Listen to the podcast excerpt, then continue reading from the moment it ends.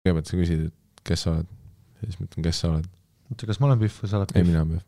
et sa oled Pihv, ma tulen back, aa, ma Jah. tulen nagu Harri backerisse. anname sellise lihtsama rolli sulle täna. muss ei ole või mingi background või? sa võid panna mingi selline outside the club, club music. vot selline, et see oleks nagu ukse taga. Aa jaa, kui ju. jah.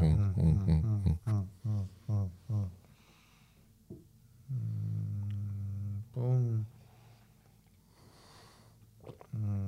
Mhm. putsi vahe vittu. ma ei tea, miks ma niimoodi ropendasin, aga oota kohe tuleb. Circle K-s on tore töötada, jee on. persse ärge valetage. ah, produus ka sisse, god damn it, noh. Slipin, see, see transition slipib praegu. nii, ma olen, ei, sa, sa oled. mina olen Pihv.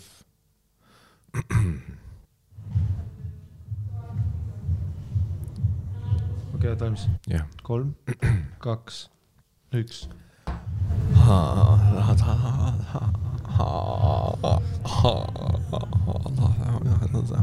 No nii, mi-, mi-, mis toimus? mis teed? kes sa oled?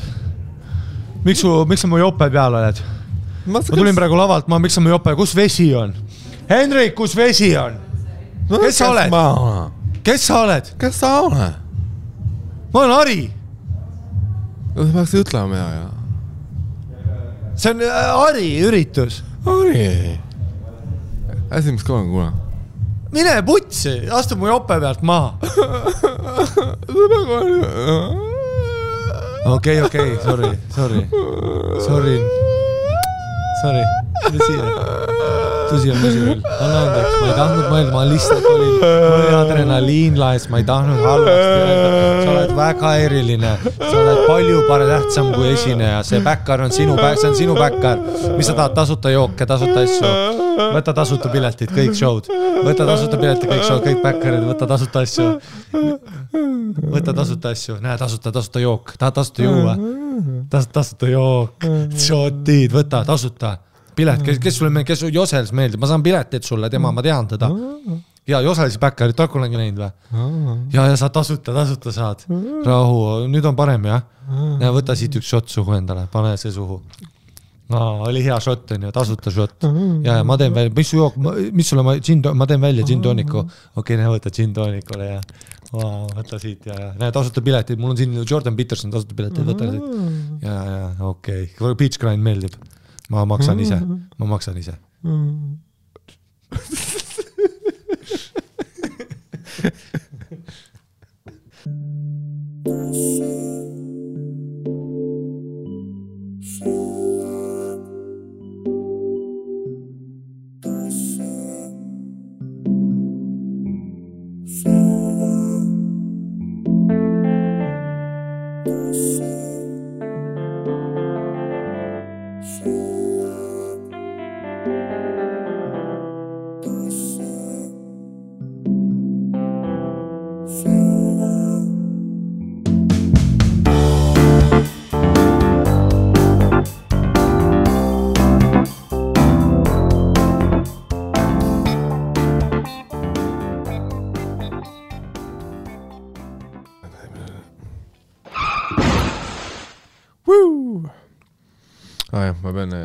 igaks juhuks siia episoodi algusse, kuna ma ei mäleta, kas eelmine või üle-eelmine, noh. inimesed ei saa aru, et me teeme sinuga siin delikaatset huumoriprogrammi, noh, me oleme meie aja juur ja kivirääk. aga noh, ise, ma loodan, et me oleme suuremad kui Juur ja Kivirähk. tead, ma ma arvan, et mida aeg edasi, seda rohkem me saame aru, et me oleme Winny Puhh. noh, me käisime korra Eesti Laulul ja that was it.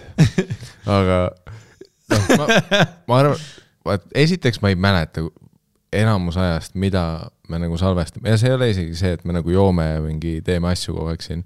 me oleme viimasel ajal nagu ainult vett joonud, aga kuna me teeme seda peale show sid, siis äh, lihtsalt minu aju sees olev SD-kaart ei salvesta seda, mida me teeme siin paar tundi mm. -hmm. seega mul on noh, alati nagu täiesti blank, kui episood üles läheb. ja siis äh, noh, nüüd oligi see, et esiteks paar inimest küsisid, oligi nii perses või, et noh, ära tee seda. Don't do it. ja siis isegi Hendrik kirjutas mulle, noh, kuule, kuulasin sind ussikaid, nagu ma teen, et püsida business world'iga kursis ei olnud ju nii halb tegelikult ja siis ma olin enda peas, millest sa räägid ja siis, ja siis ma olin veits nagu. oota, aga millest sa räägid praegu, mille, kas me salvestasime midagi, kus sa ütlesid, et tapad ennast ära või? ei, see oli noh, tükk aega tagasi me tegime ühe episoodi, kus ma ütlesin, et lihtsalt tuurimüük ei olnud see. aa, see, ja, ja okei, okei, nüüd tuleb meelde, ja, ja. ma mõtlesin vahepeal, me rääkisime nagu. ja vaata, kuna tegemist on komöödiaprogrammiga, siis äh, jällegi inside uh, the trade ma võin öelda, et me kasutasime sellist tehnikat, milleks on äh, koomiline hüperbool. ehk siis uh, asjad on naljakamad, kui sa liialdad neid sitaks uh,. ja ma eeldasin, et Hendrik, kes on viisteist aastat meiega koos töötanud, igapäevaselt rösti saanud meie käest ja noh, inside the bees saab aru sellest, aga ta nagu, nagu oli korraks väga mures. Ei, inimesed ju, Matiljalt ju küsiti hiljuti, et kuule, et kuulsin, et ussikad kasutavad neid samu kaameraid, mis Tenetis nagu, et talle päriselt keegi ütles. ja siis Matilja ütles ka, et oh, et ta sai aru, et aa, keegi ei saa ikka munnigi aru, millest me räägime ei no vahepeal saavad, aga noh, alati on see mingi protsent, kellel tekib kahtlus ja, ja ma ei pane pahaks seda. noh, alati võib kahtlus tekkida, see on see, mida ütles juba Francis Bacon, et äh,. Francis Bacon või? jah. kuulus. Francis Bacon ja ta ütles, et äh, kahtle kõiges ja kõigis. okei okay vana hea Francis Bacon tsitaat. ja aga ei, tegelikult noh, et panna lõpuks sellele punkt, on ju, nüüd äh, nendele kuulujuttudele, mida Hendrik nüüdseks levitab Pärnumaal juba. Aga noh, seal valel pool jõge, vaata, Hendrik elab Pärnus, noh, seal noh, on the bad side of the river ähm,. siis äh, ei, tegelikult oli tuur, tuur oli tore, kõik publik, äh, kes saalis oli, olid väga mõistlikud äh, Äh, tore oli, et nagu ühegi viieteistkümne show jooksul keegi ei karjunud äh, publikust midagi, äh, ei heklitud, noh, rahulikult itsitati, noh, noogutati, kummardati, et kõik oli tore pärast, on ju, tegime inimestega pilte, öeldi ilusaid asju, see kõik oli tore, aga lihtsalt noh, vaata asi on see, see on see mehelik ürgne soov, millest me oleme rääkinud Mees kaheksas. et mehena sa pead tahtma kogu aeg rohkem ja enamat. ja ütleme nii, et äh, see aasta, noh, isiklikult lihtsalt ma tean, kuna ma olen maksimalist, on ju, mina oleks tahtnud Raplas ja Kuressaares rohkem müüa. ja sellepärast ma ei saa seda tuuri eduks lugeda. ja ma pean tegema järgmise septembris äh, aga jah, loodame, et koroona ei tule tagasi ja siis ma saan, ei pea seekord äh, neli aastat pausi tegema tuuride vahel. Ja äkki järgmine kord tuleb Saaremaale inimesi, aga jällegi kõik inimesed, kes tulid äh, südamepõhjast tänulik, et tulid äh, äh,. tore oli, noh, alati on mõnus, vaata, saab tuuril olla, saame sinuga kahekesi olla, onju, noh, jah, Hendrik on kaasas, aga noh, keegi peab roolis olema ja et selles suhtes oli nagu fun ja, ja lõppkokkuvõttes minu sõnum on äh, sama, mis äh, Francis Fukushimal, et Aafrikas lapsed nälgivad, seega tegelikult minu elu on suht ok. Ja see on äh, Ukrainas lapsed nälgivad, enam ei ole Aafrika, Aafrikal no, on väga hästi. tead, ma just lugesin. aa, ah, mis see on? et ka mingi uus asi hmm,. okei okay ja tegelikult Hiinas nüüd lapsed nälgivad ja ah, ka täiskasvanud. ja Shanghais nad äh, ju panevad koera puuri. jah, Danil on uus pilt selle kohta äh,, mitte pilt äh,, uus bitt äh, ka selle kohta. mille äh,? Shanghai kohta äh,. Kiire selline grammatiline täpsustus ka, paljud on tussisööta kuulajad, vaata, siit olete õppinud stand-up'i keelt äh,. jällegi ma ei taha selline nii-öelda grammar nazi olla, aga bitt kirjutatakse nõrk B, I ja T, et äh, noh. ma ja, aga need on inimesed, kes arvavad, et see on broadcast. sa nõuad praegu ei, ei liiga. noh, iga kui sa tahad, et B ja P vahest aru saadakse, nad lisavad R-tähte podcast'i, et ära küsi nüüd nii palju ka meie ei, kuulajatelt. ma olen palju näinud, et noh, vaat ja see on südantsoojendav, sest ma tean, et te olete siit kuulnud seda jah, ja kuna see on audio formaadis ja siin ei ole subtiitreid, siis te olete lihtsalt kuulnud seda ja ma olen näinud, onju, kus see on nüüd kirjakeelde edasi kandnud ja kirjutatakse tugeva B-ga ja kahe T-ga bitt. mis on, ma austan seda, et te kuulate ja võtate tähtsat, tähtsa stand-up'i sõnavara üle. mis tunne sul on, kui sa oled kuulajakirja kirjutanud nagu noh, mingi aasta aega tagasi, eks me ei ole sinnani veel jõudnud ja seal on tugev B-ga ja sa kuulsid seda ja nüüd sa tead. et me sõimame sul näotäis ETA järgmise kuue kuu jooksul. aga jah, Daniel Weinbergsil, kellel proovietendus on läbi selleks hetkeks, kui show tuleb äh,. lihtsalt, et te teaksite, et me reklaamisime seda proovietendust täpselt siis, kui see läbi juba on. me oleme nii nice guys, et me ei jätnud Tänni külma me kätte. oleme nagu Comedy Estonia kaanepilt, et sinu tuuri kalender läks praegu üles. aga jah, Tänil on äh, selle Shanghai ja koroona kohta väga hea, väga hea bitt. et ma, ma ei taha nagu palju ära anda, aga lõpu äh, kas see on siis, et nahkhiired ja tuleb uus? aa ei, ei, see on veel parem. mm,. ma ei taha palju ära anda, aga lõpu punch on, et, et äh, no more Shanghai, more like Shanghai. Wow. Aga see kõlab nagu paremini. Weinberg on nüüd tuuril.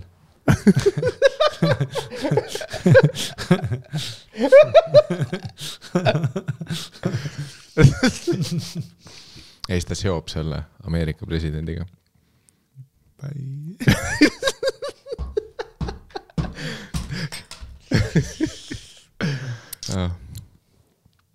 Hmm. Äh, mulle täna öeldi sudatsuskada, turistid.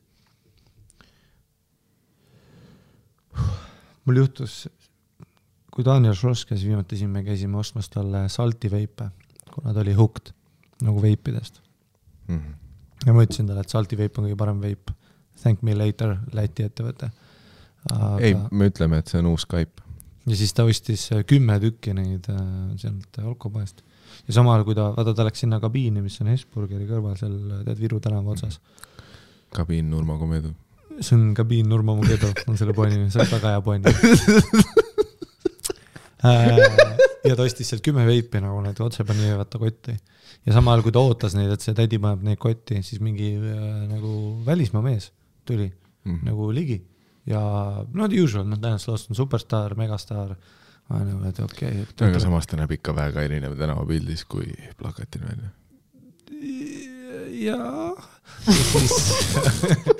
ja siis, ja siis. No kui ta Eestisse ei jõud- mina ei tundnud ei, sa teda tunned enam. ikka ära nagu, pluss sa vaata ilmselt sa tead, et see on nagu tema, no vaata, et tema show on Tallinnas, et see on praegu hakkab kohe show. ja siis no ma tean, et nüüd tuleb Saak Vartne, et äh, sa tead mind, vaata, mina tahan tiiva olla, mulle ei meeldi pilti teha. ja siis, no ma tean, aga no ma olen sõber. ja siis sa teed pilku. Uh, the eye. ja siis äh, mees tuli, ütles mulle, et hey man, I saw you in Vancouver, noh mulle vaata, I saw you in Vancouver, you hilarious, noh sloss kõrval, vaata, suu munni täis. see oli nagu highlight. Et nagu ma sain tema eest nagu olla. ja siis ta tõenäoliselt arvas, et sa maksid selle tüübini. ta jah, kuidagi rääkis selle tädiga rohkem nagu Ahah. saltidest, aga ma nagu vaatasin. ta oli hea ja Ari jälle kutsus mingi veidra sõbra, noh, aktsendiga. Hey man, great Vancouver. jah. You are legit. Not like uh, Helerin see, et vaata Helerin ütles Lossile, et ma pommisin sinu röstil. Ma ei tea, miks mu management peaks rääkima äh, international superstaaridele äh,. väga tähtis detail ka. ja, ja siis Loss küsis vaata lihtsalt, et kas Harri on kunagi pomminud ka lihtsalt huvi pärast, noh rääkis jälle ütles, oo, sa ei ole, sa ei kujuta ette ka. ja siis rääkis röstipommist, nagu see oleks stand-up, kõva, aitäh sulle, minu management, tere tulemast. kaanepilt Miki oma, mis on läbi, minu tuuri ei promota ja räägitakse international superstar, mis veel saadab Burrile meili, kuidas ma pommin või? ei super, aitäh sulle. Thank you, Comedy Estonia, my career is fire. ainused, kes mind hold back ivad, on mu enda management äh,. ja siis äh,, aga see oli hea hetk ja nüüd täna juhtus niimoodi, et välismaa mees tuleb minu juurde ja ütleb, et äh, välismaa mees ja naine äh,. ma tegin äh, jonti nagu Raekoja platsi juures ja tulevad, ütlevad, et hei uh,, we were just looking at you and uh, we just were talking uh, that you are a very handsome man. siis ta ütles niimoodi. ja siis ma olin, oh thanks man. Kõndisin edasi, mis on way better compliment kui mingi stand-up, vaata. nagu see tähendab, ma olen geneetilise loteriiga võitnud ja meesterahvana seda ei juhtu. no see peab olema välismaa inimesed. vaata, mul juhtus Hispaanias ka, kus üks Jaapani paar samamoodi. noh, meie pilgud kohtusid mitu korda, lõpuks nad küsisid, kust ma pärit olen, siis ütles ka, et me rääkisime, et sa näed välja nagu filmist, vaata, ma olin nagu god damn, mis filme te vaatate, noh. ma ei tea, ma nagu noh, Ameerika omi te ei vaata, noh. otsustasin mingit Rumeenia kuradi kunstifilmi, võib-olla seal ma olen nägus. aga hea on vaata mehena ja see on kaks korda elus, kui mul on juhtunud mõlemad korrad mees on öelnud. tegelikult kolm jah, ükskord üks gei mees ütles ka, et ma olen nagu nägus meesterahvas. kolm korda elus on öeldud ja välismaa mehed ja Eestis seda ei juhtu. ja ma arvan, et palju vähem Eesti mehi oleks suitsiidid, kui neile vähemalt korra aastas keegi ütleks midagi ja ma tean, et naistele ärge seda tehke. pigem tõmmake naistega tagasi, vaata noh, naistel ei ole seda vaja rohkem, no neil on iga päev kuradi Balti tunnelist tuled välja. Pretty woman, where you go aga mul mm., keegi võiks mulle öelda, pretty boy, where you go. lihtsalt once in a while. et see tegi mu päeva väga heaks, noh, hea tunne on nagu, et, et vau wow.. keegi nagu arvab, et mul on nagu, et ma näen hea välja ja ma olin noh, kroopihupega ja nagu kotis silmad. et noh, ma ütlesin talle ka, et you should see me in two hours, noh, kohe nagu ready to go salvestama, ma olen. Hambad pestud, juuksed pandud. siis thanks, kui ma juba thanks ütlen, thanks kõigile tussikatele, kes äh, sinna stuudiopeole tuli, mida ma tegin, onju. tead umbes, see ei olnud nagu kerge, ma käisin harjutamas ja vaata, mine sa tead mind, ma austan DJ kunsti, ma austan house muusikat, ma tõesti harjutasin nii palju, kui ma saan harjutada. ma ei saa nädal aega panna DJ indusse sisse, sest ma olen fucking stand-up koomik. Aga super oli küll tegelikult, neljapäev, reede, laupäev siis, laupäev oli ka ikka, oli siis hustleda ja mõelda, et, et üle pika aja ma ei mõelnud stand-up'ile, sihuke nelikümmend kaheksa tundi ei mõtle setile. et neljapäev tegin siis Hüü pubi ära, heli oli putsis, aasta aega on putsis olnud, keegi ei ole tegelenud. Ähm,. tegin ära, Hiiu, vaata Backed oli, kuna suur reede oli, see oli haige, legendary Hiiu ka. Mul oli väga hea see, et teistel läks väga vittu, ma panin enda oma kõvemaks ka veits, teistel keerasin alla, et noh ähm, ei lihtsalt hästi raske kõik oli seal üleval saalis, see ei ole päris nagu sihuke, Hiiu open mic on nagu mõnus, kuidas seal on nagu vähem rahvast. lihtsalt seal on pillarilaudade peal, enamus ei näe sind. aga ma nagu tegin seda Beluga vaalabitti ja siis äh, see klamüüdiabitt pommis hard, aga siis tõin nad tagasi improvisatsioonilise rifiga esireast olenevast äh, kajakast, kes käis ka sinu filmimisel ja keeras putsi ja ma olin Essa poole closer, noh sweet spot ka ja show läks long ähm,. et äh, tegin selle ära ja siis ja, said mõelda nagu muusikale, sain mõelda ja ma harjutasin, neljapäev läks natuke ha- halvasti, niimoodi kolm tundi harjutasin seal stuudios kohal. sest et see, seal on uued pullid, uued süsteemid, pluss see on nii kaua aega tagasi, kui meie koos tegime ja me ka väga ei harjutanud üldse, me lihtsalt, nüüd ma tahtsin nagu üleminekut teha, pluss ma tahtsin laivis mängida, mis on ka see, et paljud kuulsused mida mulle teised DJ-d ütlesid, et respekt sulle, sest et enamus kuulsused, kui sa näed kuskil on no,, on line-up'is, et ta mängib DJ, siis mm -hmm. see tehakse, neile salvestatakse terve set ette ära koos üleminekutega, pult tõmmatakse juhtmest välja ja siis nad mm -hmm. keerlevad seal nuppe. loogiline, täiesti loogiline. jah. aga ma lihtsalt out of respect mõtlesin mm -hmm., pluss mind huvitab, ma tahan ju proovida, sa tead mind, ma olen Harry House Mustonen. mulle meeldib, ma tean, et mul on head lood, ma tean, et mul on head lood. Sest et ma olen kunagi tussikatele tegin, tagasiside oli super, ma tean, mul on head lood. nagu sinul on head pildioskused, sa oled legendary. sa võiks olla ju Robin Juhkental, tema oli ju see, kes tegi vaata iga- igast ägedaid pilte. sa võiks olla vabalt, kui sa tahaksid oma oskuste poolest. Mina võiksin olla Josels, kui ma tahaks, kui ma tahaks ja sina oleksid äh, Juhkental, sest et see on meie loomulik anne. Stand-up ei ole see, millest, ma olen füüsiliselt ju supertalent ja, ja nagu DJ muusikamaitse poolest üks äh, võib-olla Rein Rannap nagu house muusikale. aga lihtsalt mina armastan stand-up'i, aga kui noh, ja kui sina oleksid äh, mõtleja haridusega ja siis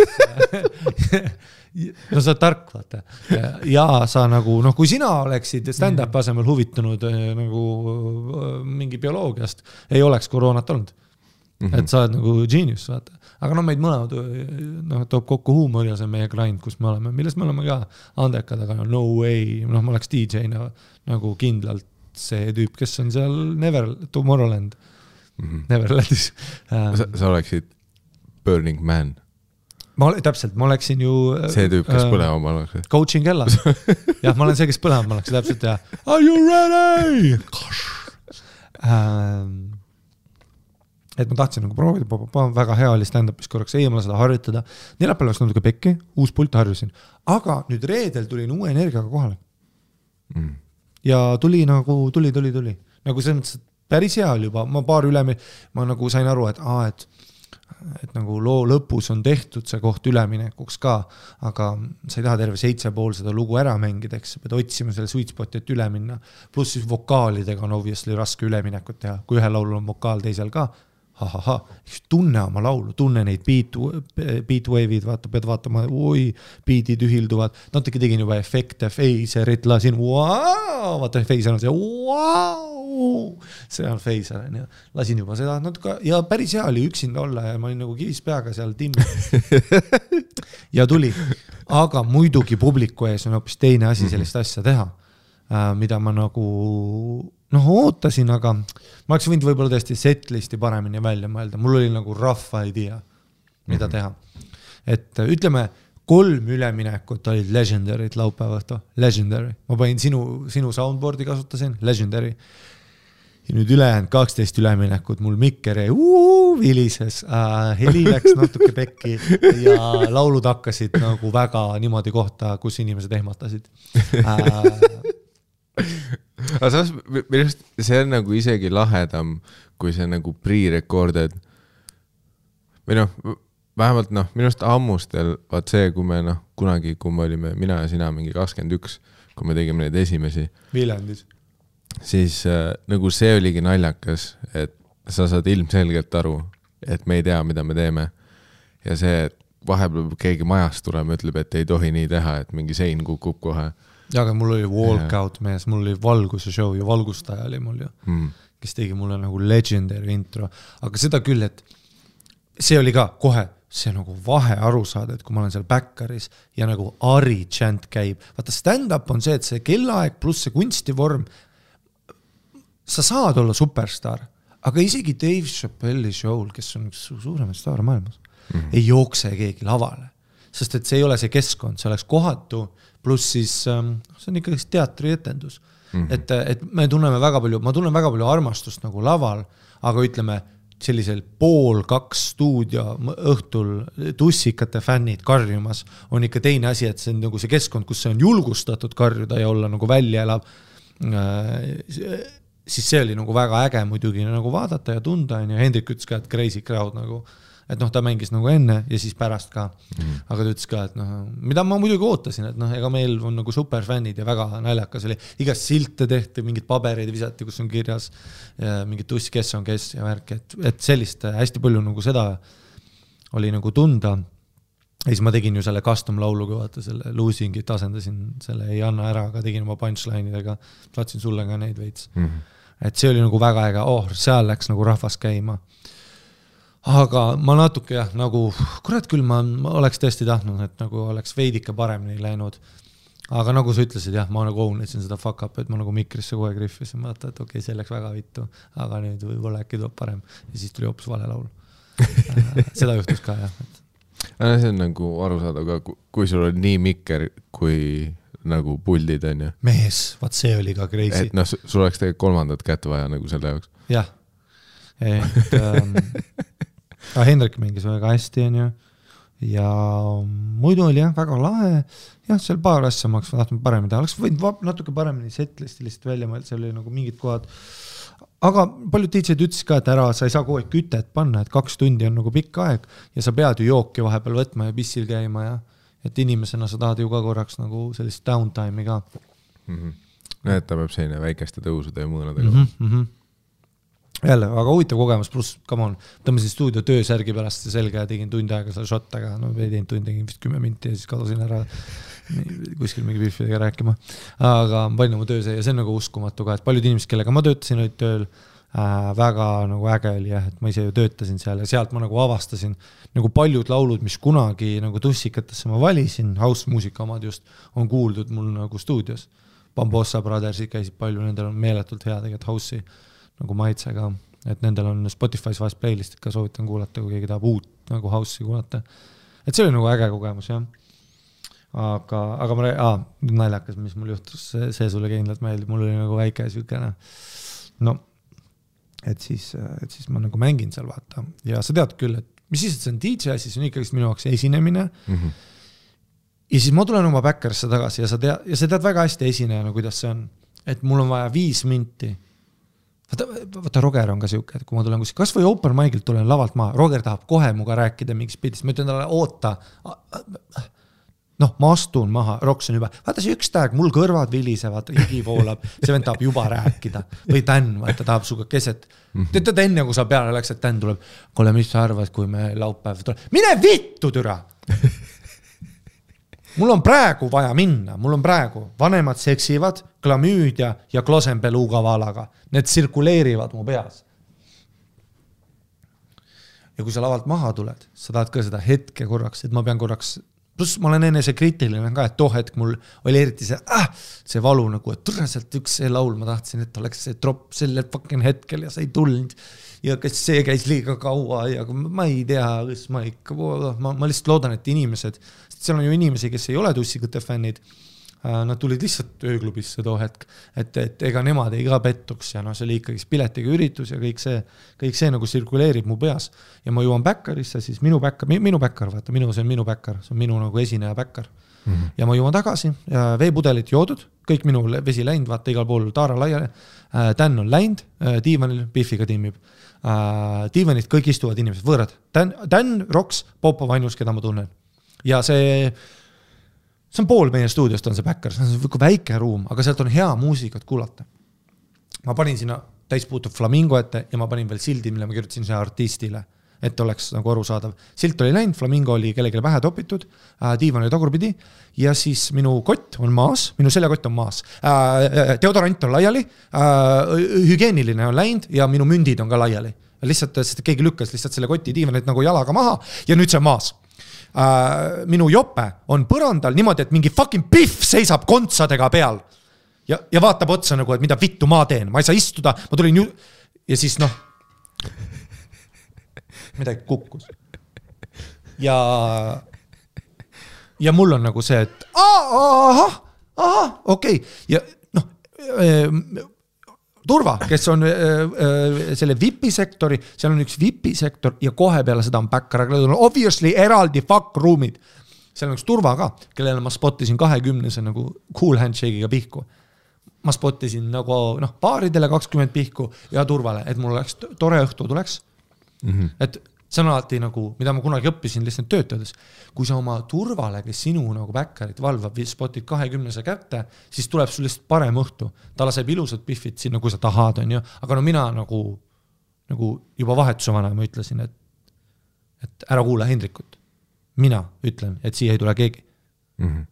Roks, Dan, Popov nagu olid seal, see on obvi-, see on täiesti obvious, see on nagu loogiline, see on okei okay.. Nad niikuinii kõik teavad neid nägupidi, et nad on mu sõbrad ju.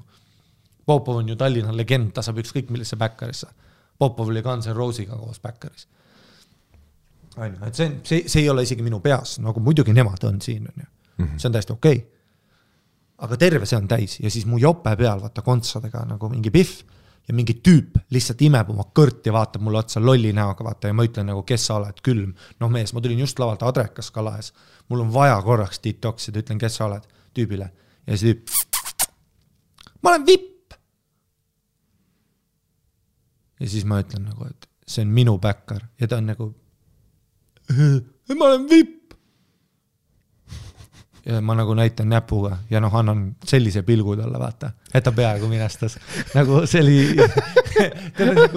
tead on siuke võitluskunst nagu Tim Mack, The Art of No Touch, vaata, kus vennad lendavad läbi kaardina. ma nagu tegin sellise pilgu. Ja ma natuke tunnen pahasti tegelikult, ta oli tegelikult, tundus täiesti tavaline tüüp, kes lihtsalt nagu oli seal mingi vipp-sektoris ja nüüd ta tuli siia mm -hmm. ta lihtsalt timmib jooki. tegelikult tema ei olnud nagu süüdi. aga lihtsalt see on backer on täi ja siis okei okay,, tema läheb ära ja nüüd läheb no, vaata Biffidele pööran ka otse silma, vaata. et kes te olete? ja nad on nagu niimoodi, et umbes noh, kes sa oled ja ma olen nagu, et peonime ju on mu nimi. peanimi on mu nimi. Ja noh, turva, vahetuse vanem, näitan tema välja, tema välja, visake tema välja, visake, ütlen niimoodi järjest ja Biffi vaata pööravad minu poole ja ma nagu näitan näpuga, viska tema välja, viska tema välja, viska tema välja, näitan nagu Popovi, Roksi, Danny ja Danny Biffi peale, nemad teavad, nemad viska kõik välja. ja lähen tualetti, lihtsalt lähen tegeleda sellele. sest esiteks, mul on oma hetke ka vaja. Siis lähen vetsu, tulen tagasi, Biffid on ikka seal, kõik nutavad. kõik nutavad, kõik nutavad, sain korraks rahuneda, okei okay,, jah, nad on lihtsalt ja nad, üks nendest ütles ka, et sul on Biffi, sul on päkka täis Biffe viskad välja, noh umbes, et see on nagu veider asi, mida teha, vaata kuna nad on Biffid, nad on kõik väga fire ka. noh, kümme kümnest kõik. ja nagu ma, ja siis ma too hetk saan aru, et tegelikult see on loogiline, et et võib-olla DJ-nduses ja kõik see, kus tehakse aineid ja on sihuke pidu, see on nagu äge, et sul on siin vaata taga Biffid, kes tantsivad ja värke. aga lihtsalt ma tulen nagu ainult sellest nagu teatrimaailmast mm. -hmm. ehk siis ma olen nagu, no ma tulin lihtsalt teistsuguste tingimustega peale. ja, et noh, no se- selles suhtes see valdkond, kus meie oleme, et kui on nagu Backeris mingi nägu, keda ma näen esimest korda, ma ei taha seda nägu siia, ainult näod, keda ma olen väga palju näinud. kui ma ei tea su nime ega nägu, noh, ja siis ma tulen tagasi vetsust ja nüüd siis korjan siis kontsa alt oma jopet äh, hügieenilist diivani alt. panen nagu kotti vaikselt kokku, inimesed noh, lükk, nügivad, mul ei ole istuda kuskil minu päkka, kõik vesi läinud, kõik joogid läinud, kõik on läinud, vaata noh. ei, mingi džinni ja värki oli, mis meile toodi, aga ma tahan vett, türa vittu küll. aga siis on läinud, läinud, noh läinud. Null austust, keegi, kedagi ei huvita, vaata, nad nutavad. aga no too hetk ma juba rahunesin, lihtsalt panen oma asjad ära, pumm-pumm, mõtlen, okei okay,, äkki ma võtan ühe joogi ja noh, you know me, nicest guy on the block. kui ma läksin öösel koju, nägin selle Biffi nutvat nägu või nagu, nagu pisarates nägu, vaata, nägin seda unenäos. ei suutnud üle saada, sa tead mind. et noh, sellest, sellest tüübist on mul ka kahju, aga noh, tüübid, ma loodan, noh, mees on solvunud, saa üle. Aga noh, sa tead mind, kui on Biff, kes nutab, hurts my heart, onju, ma olen nagu noh, Biffide nagu number one supporter ja number one guy, vaata, nagu et äh, et ma olen Epp Kärsin, nagu naiste Epp Kärsin, olen mina. sest et ma toetan nii palju naisi ja ma toetan kõike, mis naised teevad ja minu arust kõik naised võiksid igas backeris olla ja ise üldse lavale minna. ja nagu ma tõesti toetan seda, kui ma oleks Pihv, ma oleks igas backeris. Ja siis um, you know me öö läbi nägin uh, horror ja nüüd siis noh, kirjutasin Instas DM-id, vabandused. Pumm, andestan, nägite minu halba külge. Pumm, tasuta piletid show'le naerata edasi, loodame, et saame sõpradeks. okei okay., esiteks nagu, aga kuidas nad said Backerisse? tegelikult oli nii, et kes oli lubatud Backerisse niimoodi, et ma küll ei näinud teda peole tulemas, aga Hendriku kaudu obviously, kuna nemad on nagu ka mingi kuradi kümme aastat üksteist teadnud. aga tegelikult oli ikkagi see, et Hendrik lasi kõik sisse ja andis templit ka. vaata, mida ma ei teadnud.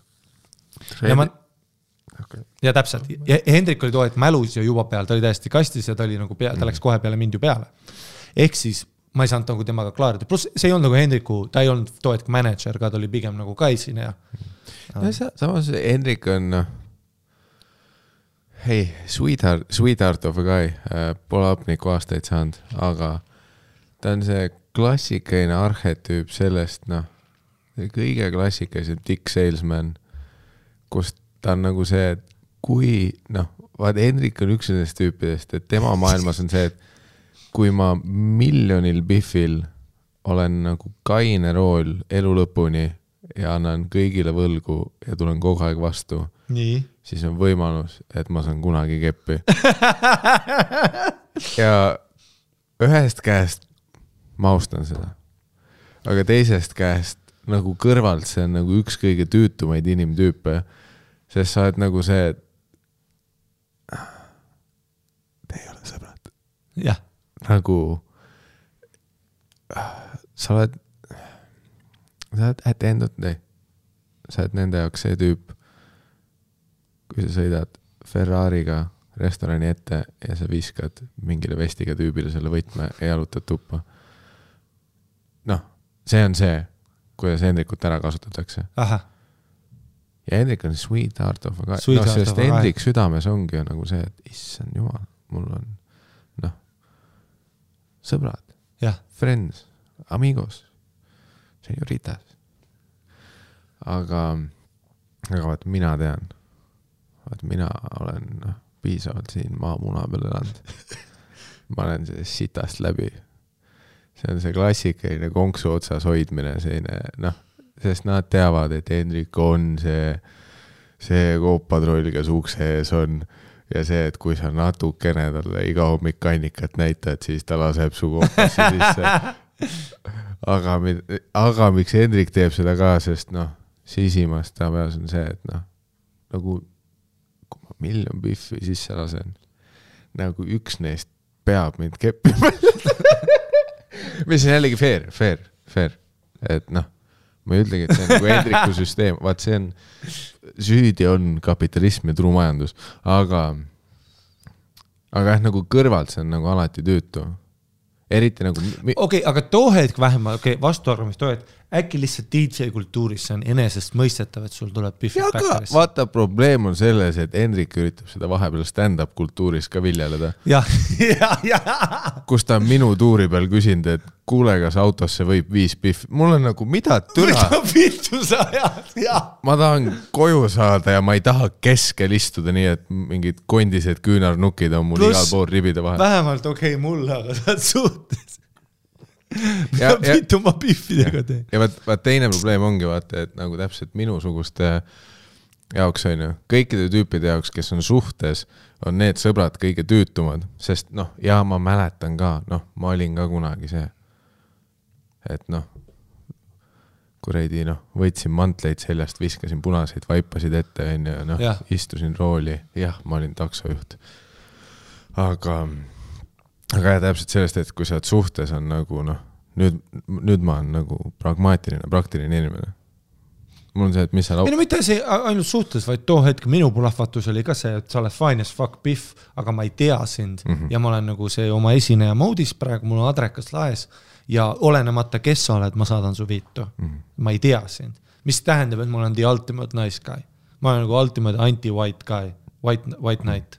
no aga jällegi noh, jällegi, et mitte Hendrikut tanki lükata, aga lihtsalt noh, the devil's advocate. nagu me mõlemad teame, kui palju on nagu Biffe Eestis, kellele Hendrik teeb nagu hommikust õhtuni teeneid, nagu ta oleks türa nende mänedžer. ja nagu sealt ei ole see trickle down economics veel temani jõudnud. nagu ei ole. ja, ja see on see, mis häirib, noh, jumala eest, kui Hendrik saaks kõigi nende käest vähemalt korra nagu kätte või vähemalt nagu handjobi, ma oleks nagu davai. aga jah, seda küll, et jah, jah, jah, jah, et nagu seal peaks nagu ja, ja no enne kui keegi tuleb jälle sellega, et oh, kõik peab seksuaalne olema, no selles võimuvahetuses, mida mina kirjeldan, see ilmselgelt on. Nad ei räägi koos poliitikast, uskuge mind, believe me. Hendrik ei lase. oma venda meie backerisse, jah, oma lihast venda, keda me tahaks ju näha mm. oma backerisse, sest me tahaks tutvuda oma sõbra vennaga.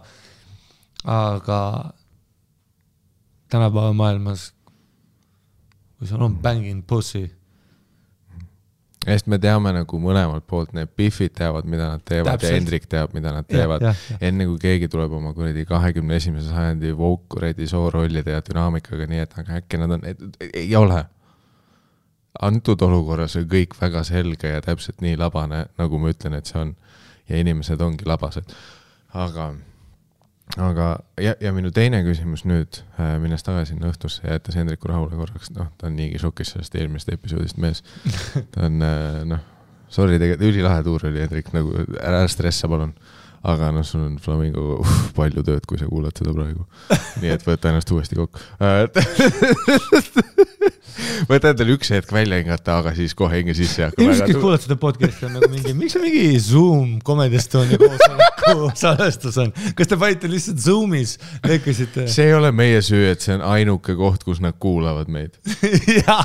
see ei ole meie süü, et kui me istume nendega laua taga, siis on keegi mängib trummi peas ja silmad vaatavad aknast välja. see on ainuke viis, kuidas me kommunikeerida saame. okei okay,, aga teine küsimus sellest õhtust on see, et, et miks, miks ta nutma hakkas? ei no ma olin ikka, sa tead mind, mu pilku ja mu tooni. ja, ja ma tean, ma tean ja sellepärast ma küsingi, miks ta nutma hakkas. sa tead, et ma olen vicious ja ei, nagu kui keegi ütleb, et see minu backer välja, mis me, hakake nutma või? kas sa oled kuus või?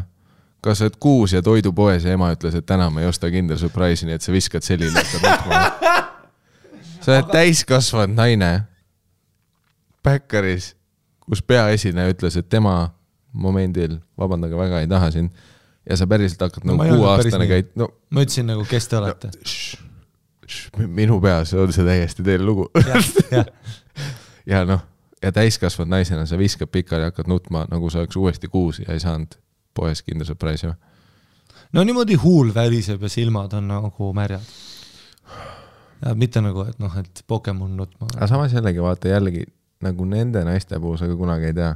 see võib olla see klassikaline vaata, millega noh, see on see klassikaline situatsioon, kuhu mina ja sina langeme, sest me oleme nii siirad ja nagu heausklikud inimesed ja härrasmehed. ei no ma nägin unes nagu neid, seda värisevat huult nagu. aga nagu nende naiste maailmas, tegelikult nüüd, kui ma mõtlen, ma olen üheksakümmend üheksa protsenti kindel, see võib olla see klassikaline, kus sa oled naisena mingi kuradi, mis iganes, mingi Dodge Challengeri roolis ja lükkasid maanteel sott viiekümnega ja siis vilkurid tulid ja tõmbasid tee kõrvale.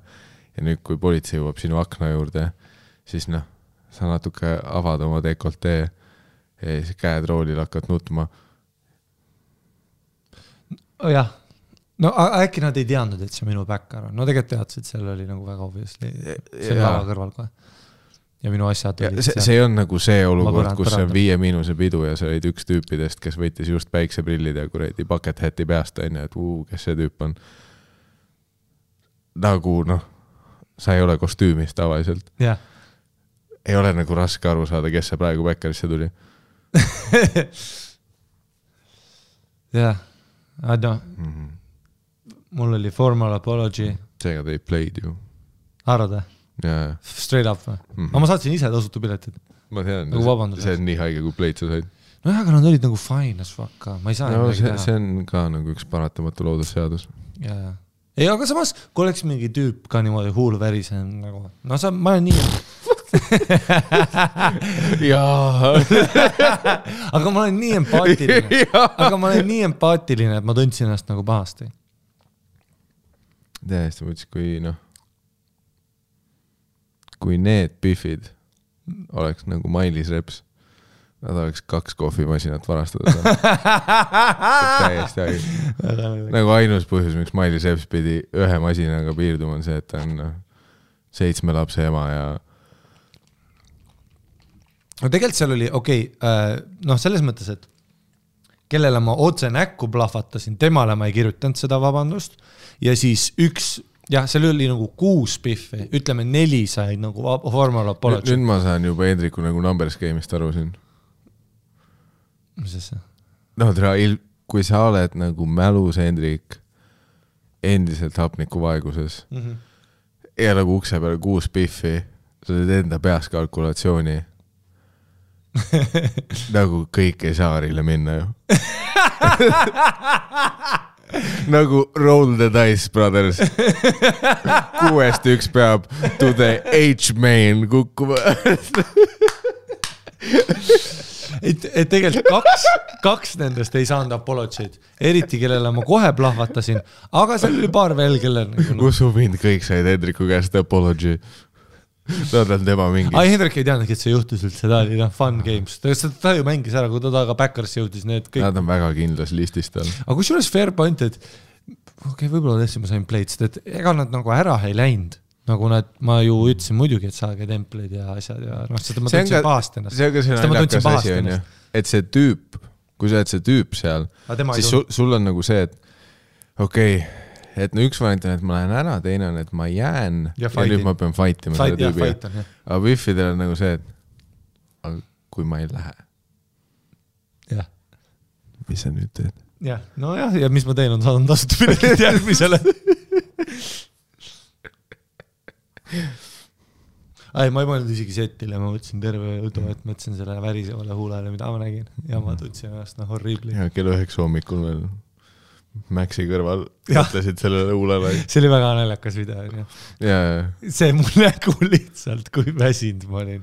ai nagu kui ma vaatasin mul oli nagu see, et Full kainega, couldn't be me noh. full kain. vaatasin, et aa nagu hommikul kell üheksa. nagu linnud laulavad ja no., Werner oli ka seal mingi fucked up näoga ja, ja ta oli täiesti läinud. see ka, et kuidas sa jõuad. ja, sa aa, ja oled iga sama vana kui meie. ja, ja iga õhtu ka, ai, Werner on soldier, noh. ei ta on noh, keegi peab vaatama, tal on mingi, tal on mingi geneetiliselt mingi asi kuskil seisma jäänud või ma ei tea. ei, ta ütles laupäev ka, et ei mees, ma olen kolmandat päeva siin. ma pole koju läinudki. Ja siis ta nagu esmaspäeval alustab mingi noh, päris inimeste asjaga. no läheb mingi Apollo kino juhatama või midagi. see on, no ta- jah, too on omaette muusika. või no nagu Maxist ma saan aru, ta on üheksateist. ja, ja see on täiesti teine maailm. vaat see on noh, noored räpparid, see on arusaadav, nagu nad Jah. ei magagi. pluss nad ei olnud nagu mälus ka, nad umbes noh, ka tulid kuskilt laivilt, teate. jaa, aga jah, vaat kui sa oled noor, sa jõuad neid all nighter'id teha. aa ei, vabalt üheksa hommikul nalja teha, aga nägid minu nägu, see Jaa. väsinud lind. ei nagu reaalselt, mina nägin sind esmaspäeval ja sa olid ikka selle näoga. ja, ja sest et noh, ja uneärsi. see on nagu nii kaua, kui see meie vanus see regeneration ei no ma ju, ma ju preppisin selleks, ma ju preppisin selleks nagu mentaalselt, et ma magasin ette. see on nagu see, et ka unbelievable, et noh, kõik baarid olid seal peol kell üheksa hommik, kõik baariabid, aga nad on kõik nagu üheksateist. kuigi paar tüüpi, no Werner on ju paar tüüpi veel, kes minu ajast nagu olid, noh, kes on nagu ka minu vanused ja ma olen nagu, teem, kuidas ta, see on väike võib-olla rutiini asi. sest ma olin ka kunagi see on baaris. see harjutamise asi on ju. aga ma nagu noh, aga ma preppisingi traumaks, aga väga fun oli selles mõttes ka, et, et tõesti, et ma pole ammu niimoodi ööklubis nagu tead see sulgemise ajani olnud ja värki. ja siis kuskil pärast korteripeol, kus noh, see, et nagu hommikul veel. kell üheksani mees oli see oleks mu üle uhke olnud. nagu, et ma suutsin nagu olla nii kaua. No Hendrik jäi sinna, noh, ta vist kell kolm päeval hakkas vaatama taksot. noh, ta jäi sinna nagu party hard ima edasi veel ja kõik Maxid asjad naljad, et Max alles tegi uue suure popalbumi lahti. see vend pani mulle noh, et kaks pool tundi vaata lihtsalt järjest nagu räpib kõik lüürikad mulle otse suhu vaata ja räägib nagu ja no ma panin vahepeal nagu vahele talle, ma panin ühe Beatrice'i vahele. ja ma olen nagu, mis te täna, noh, siis on pühapäev vaata. Ja noh, pühapäev mul oli sisse arvestatud trauma time, et ma ärkan kell neli ja siiamaani recover in praegu on siis kolmapäev ja recover in praegu seda unerežiimi, näiteks täna sain kell kaksteist üles, noh nüüd lähen tund aega varasemaks, kuni jõuan kümneni või üheteistkümneni vähemalt välja. no kümme, üksteist on minu jaoks hea aeg ärgata ja siis ma nagu jõuan veel asju teha. aga noh, eile oli üks, täna oli kaksteist. ja veits olen puudu, noh, kui viis läksin magama, noh et mul ikka keha nagu toibub sellest aga need vennad noh küsisid, mis siis täna ütles, aa ei Võrru otse laivile, noh tulid Pärnust otse Võrru. nagu miks sa räpid mulle suhu praegu, suur papa, astu nagu gängsterit neljas kord. sa nagu magama ei peaks, aga noh, jah, jälle nagu sa ütlesid, üheksateist räppar, see on different energy. no see on nagu põhjus, miks enamus nagu räpparid retire ivad ka, vaata noh, Lil Wayne nagu läks pensionile mingi kahekümne viieselt. Midagi sellist oli, Lil Wayne alustas siis, kui ta oli mingi neliteist ju. ja siis ta oli mingi noh, üle maailma kuulus, kui ta oli seitseteist ja ei, doktor Dre mingi retire'is, kui ta oli kolmkümmend üks, noh lihtsalt done, done. ja nojah, nüüd on, onju, et noh, doktor Dre on nüüd kuuskümmend ja siis noh, korraks tuleb Superbowlile välja, onju. no korraks, no see oli tema superbowl, see oli minu stuudio, vaata, ta preppis selleks nädal ja aega, uneaega. venitused, ettevalmistused jah., nagu mingi fighterid fight'i jaoks lihtsalt. Aa ei, mul oli ortopeedilised jalanõud toota, need, need kummist päriselt, et mu oma kandale haigeks ei tee, haiget ei tee, noh. see oli literaali, ma tegin nagu kuradi John Cleese teeb stand-up'i tooliga, aga mul oligi tool võetud ka sinna DJ-le, no igaks juhuks äkki väsin ära. jaa, no you never know, täna mees. Stand-up on nagu nii noh, flegmaatiline tegevus, isegi kui ma nagu olen füüsiline koomik, ta ei ole nagu meeletu koormus. aga tantsimine kaks tundi, ma mentali olin nagu vee uh, asjad, igast valuväigistest. ja siis pühapäev ma sain ju kohe nagu sain ette-taha suhu ja perse, vaata, ma sain ju nagu Adriana Tšesnik päev oli see minu jaoks mm, -hmm. et ma ärkan alles kell kolm, päev otsa tulid. jah. suu kuiv, tead see mingi türa mingi laim, laim teeb midagi ka mm. Mhm. -hmm. täiesti putsi, suu kuiv, haised, suu kuiv, see mingi veider perse, higi, türa linade vahel, higi palav, päike otse suhu mulle. No päike on juba, hakkab ära minema juba. ja vaatab otsa oh., no aga no aktsepteeritud häbi nagu, ma saan aru ja tegelikult oli nagu aeg midagi teha vahest teistsugust, et sihuke teistsugune vitus hommik, kui muidu need nagu stand-up'i noh. siis mõtlen, et davai, täna on see recovery day, recovery day, suur omlett suhu ja kuskil kell kuus sain siis ratta selga ja et äh, nagu veits pohmakat ravida, rattaga sõidan siis äh, nagu Järves äh, MyFiti vaata. ja siis äh, lähen Järve MyFiti äh, full backed paarustus ja aga noh, po-, see ei ole pohmakas, see on väsimus. et pohmakas jõudis mulle juba seal Maxi ees kohale.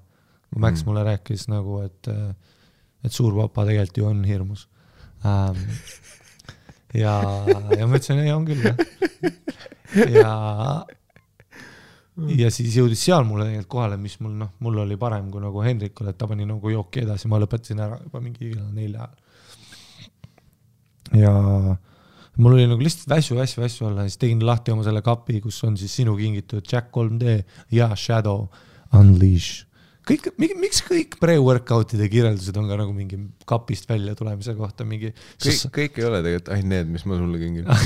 Shadow, Shadow taga on ka mingi society tells you otherwise. Just let it fly. Be who you are. ma ei saa kinkida sulle sellist, kus on lihtsalt kirjas pre-workout. ja siis Shadow, võtsin ühe Scooby, ma ei ole sellist asja teinud kunagi, vaata, ma võtan kas ühte või teist mm, -hmm. siis ma ei taha südarit saada. viskasin Scooby Shadow'it, Scooby keratiini ja Scooby Jack 3D-d. Suku, Suku, Suku ja tule mingi ratta otsas oma selle väikse kuradi Dianaga, vaata. kuskil Nõmme turu kohal. Activated shadow regime. ma panin mingi noh, kuuenda käiguga, vaata, ma panin kuuenda käigu terviseajal on inimesed ees, kling-kling, kella mingi lapsed hüppavad ja ma olen nagu ready to fuck go, max squat. ma tean, et mul on mingi neljakümne viie minu mindine aku, kuni tuleb complete body shutdown. sest et noh, mu keha on nagu nii väsinud ja mul on vaja kiiresti koju Dodo pitsat saada süüa. aga praegu on aeg teha maksimum, mis siit tuleb ja tegelikult pohmakaga, seal vahest, seal on mingi right level of pohmakas. Right level of pohmakas, see peavalu meets jalavalu, kannavalu meets mm -hmm. seljavalu, kus tegelikult on hea trenn sul, sest et see vaata, keha hakkab higistama ka, kui sa oled pohmas. seal on mingi right ja ma tunnen, et see on see right time. ja siis ongi see, et ma jõuan siis pre-workout nagu spinnib, kusehäda, perse higistab, jälle kohe Diana pargitud. ja siis lähen nagu MyFiti sisse ja sa tead, et on jama, kui sa näed, et tuli ei põle. ja siis teen ukse lahti ja tuli ei põle ja on äkki lootus, et äkki tuli on kustus, kuna väljas on päike. ja siis koristaja vaata keset saali, mitte selline tavaline koristaja, vaid selle mingi masinaga, vaatab nagu tead ja pilgust saan aru, uks oli lahti isegi või? uks oli lahti ja pilgust saan aru, et ma ei tohiks siin olla, nagu et ta vaatab mind, et vittu sa siin teed. ja mul on pre-workout, kikib higimull ja ütlen, et vabandage, kas te olete kinni? ta ütleb jah, suur reede on, noh, mul oli äsja mõte, ma tahaks karjuda, et pühapäev on. ja ta ütleb, et suur reede on. ja siis lähengi ette. ja sa tead, ma olen Jason Bourne. viisakas, aitäh teile, ilusat päeva. sees, vihane. sees mul oli see, mis ma olin seal Backeris Biffidele. ma oleks tahtnud temale vittu sa siin teed, turva kutsuda. ma oleks tahtnud sama teha ja, ja, ja, ja jõuan ta siis alla vaata sinna oma ratta juurde ja sa tead mind, ma olen Jason Bourne, ehk siis ma leian kohe plaan B. ja siis hakkan plaan B-d otsima. kõik MyFitid kinni. Official, kõik MyFitid kinni, kell hakkab seitse saama. kõik MyFitid ongi kinni, et ei olegi ühtegi, kuhu ma saaks rattaga sõita, ma oleksin toonelt nõus kuradi Kärberisse ka sõitma. et saada nagu see noh, tühi kõht, shadow, Dianaga koju, tagasi. ja siis jõuad koju ja kõht on tühi ja nagu pre-workout kikib ja ei ole väljundit.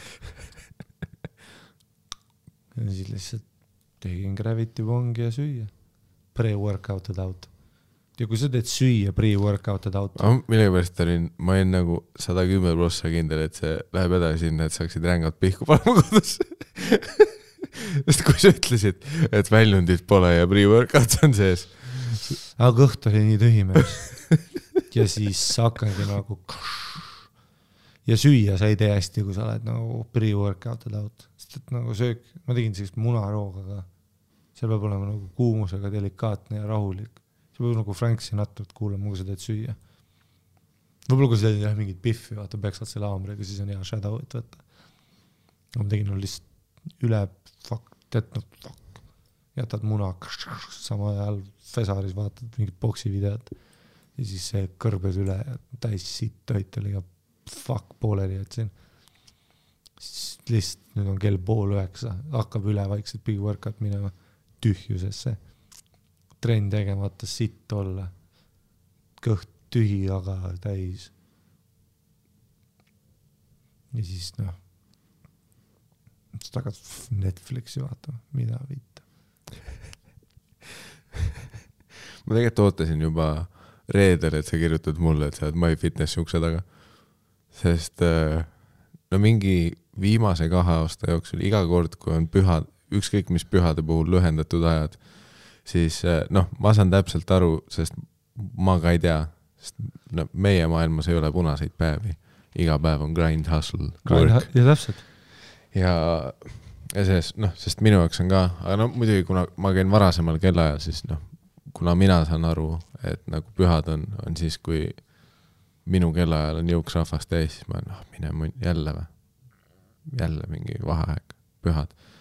aga jah, selle suure reede asja, et noh, kuna sina üldse mainisid mulle, et suur reede tuleb, ma ei teadnud sellest ka, siis ma igaks juhuks vaatasin myfitness.ee üle, siis vaatasin hmm,, et oli lau-, laupäev tavalistel aegadel lahti, huvitav. reedel lühendatud, pühapäev lühendatud. noh, korraks oli, aga kuidas siis laupäeval lahti on või noh, ma ei, ma ei saa aru, kuidas need pühad töötavad, nagu et reede on tähtis ja pühapäev on tähtis, aga laupäev on pohhu ma, ma ei tea, ma ei tea. ja siis ma mõtlesin korraks huvitav, peaks sulle ka screenshot'i tegema, siis mõtlesin, tegelikult Harri ütles mulle, et suur reede, ma arvan, et ta vist teab. ja siis ma nagu reedel veits ootasin, nagu noh, vaatasin kodus aknast välja, vaatasin kella, mõtlesin huvitav, kas täna tuleb. vaatasin reedel ei tulnudki sõnumit. ja siis pühapäeval, siis kui ma täpselt maalt tagasi linna jõudsin, tegin telo lahti, vaatasin, MyFit on kinni, siis ma olin enda peas ah,. kurat, ei teadnud ikka.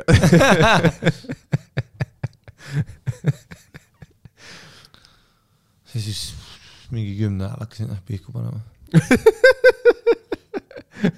ja see nagu mingi pohmas, mõeldes sellele väriseva luule. mingi mingi pohmas, mingi pohmas, no tundsin, et pohmas äh,, mitte worked out, pre-workout maha kulunud kivis pluss südametunnistus nokib, kuna väriseva huulega pihv. ja ma just mõtlesin, et see, et kus sa pead ülispetsiifilist nagu pornostsenaariumit otsima. Nagu- pihvid, kes ei saanud backerisse, Pornhub ja Green Room uh,, backstage, Bitch thrown out anal.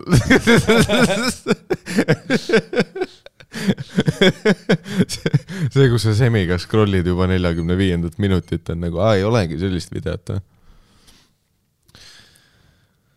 oh my god, aga jah, ei ma tundsin ennast väga halvasti, et ma siuke diiva vahest olen, aga noh, nüüd pikas perspektiivis, sul on väga õigus, they played me too ja, ja teiseks, ma ei saa kogu aeg olla nagu kuradi poliitik onju, et ma pean olema kogu aeg noh, ei, selles suhtes kindlalt, see on väga hea, et sa nagu mulle ka meelde tuletasid selle.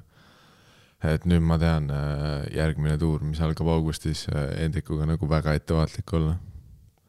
sest noh, ta on nagu ülilähedal olnud.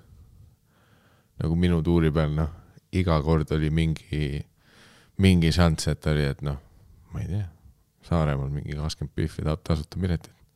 anname või? millest sa räägid? sest noh, jah, jällegi Hendriku kalkulatsioon, kakskümmend või?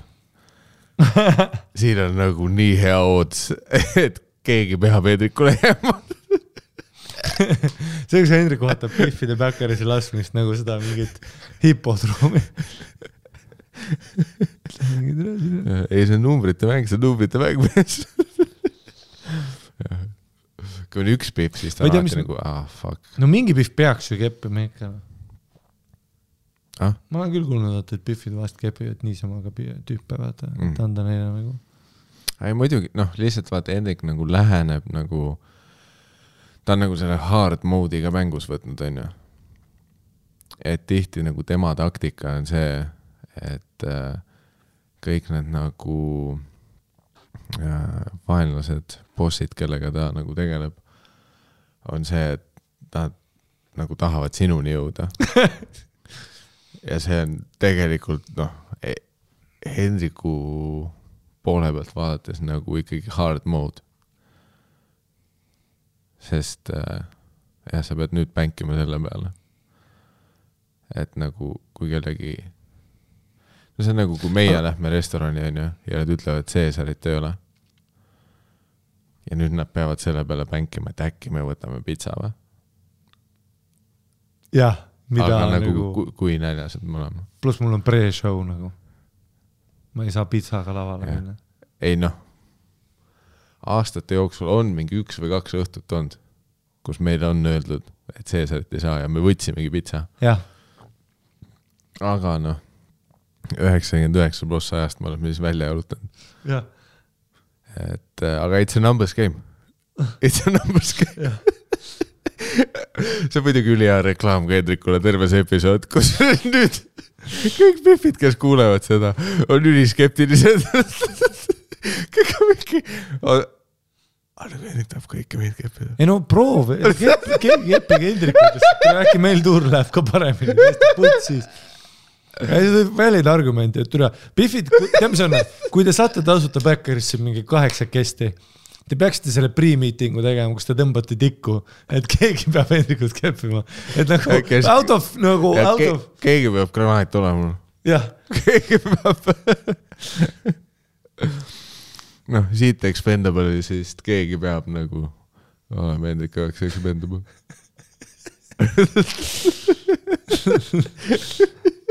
väga head wingman'id Hendrikule. vaatame, vaatame, see episood võib, noh, see on nagu selline. pluss enamus ajast need Biffid tuleb Backerisse ja Hendrikuga ei räägigi nendega, türa see vend ka kõnnib, aa ja läheb, teeb omi asju, vaata, mina pean entertain ima neid. ja sa tead mind people pleaser, et tule, ma hakkan ju kohe kava tegema. noh, pluss sa ei saa nüüd istuda. ja keegi seisab su jope peal aa ei, ma ei saa kordagi istuda, see läks kohe aknast välja. ja keegi seisis su jope peal. Ei no mul oli, ärme noh, unusta seda, et keegi seisis su jope peal. ja mu kott oli fucked over the place ja vesi oli otsas. isegi nad said isegi banaanid ära, ma tõin kaks banaani ja ühe selle Valio profiili vaata endale nagu peale setti. profiil oli läinud, lihtsalt sa läinud. tead sellest kellaajast nagu Biffid on nagu kremlinid. Nad on noh, mingi viiepäevase fast'i peal ja nüüd neil, kui neil on džinn-toonikud sees, ja banaan istub. noh, nad näevad backeris nagu lihtsalt kanafileed kuiva, noh, see läheb ka see hetk. see kuradi goblin mode activated lihtsalt noh. Mm -hmm. aga ei, see on, nüüd on väga mündivise, kas äh, Hendrik hakkab Biffidelt rohkem sõnumeid saama, et kas nagu saab listi või vähem. ei no, no ma ma no ma ütlen ühte, et listi saate kindlalt, kui te küsite Hendrikult. Ja see on nüüd noh, ja see tüüp ei suuda ei öelda Biffidele. tüüpidele kindlalt ei vasta. I never, oma parimale vennale ei vasta.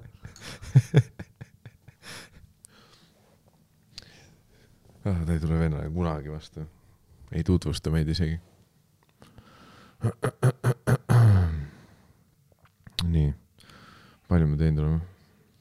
tund. no teeme veel siis. Need tüübid. meil hakkab siis üheksa show'd, no teeme siis ühe kirja või? või, või sul on ka midagi rääkida off your chest või? minu hell oli noh, see juba kuulsid noh. ma korraks mõtlesin, aga see on selline pikem segment, teeme selle järgmine kord, täna ei ole nii palju aega. Aa, sul on mingi thing, jah? jah? see on nii tõsine, et olen päris tä-, täitsa putsis.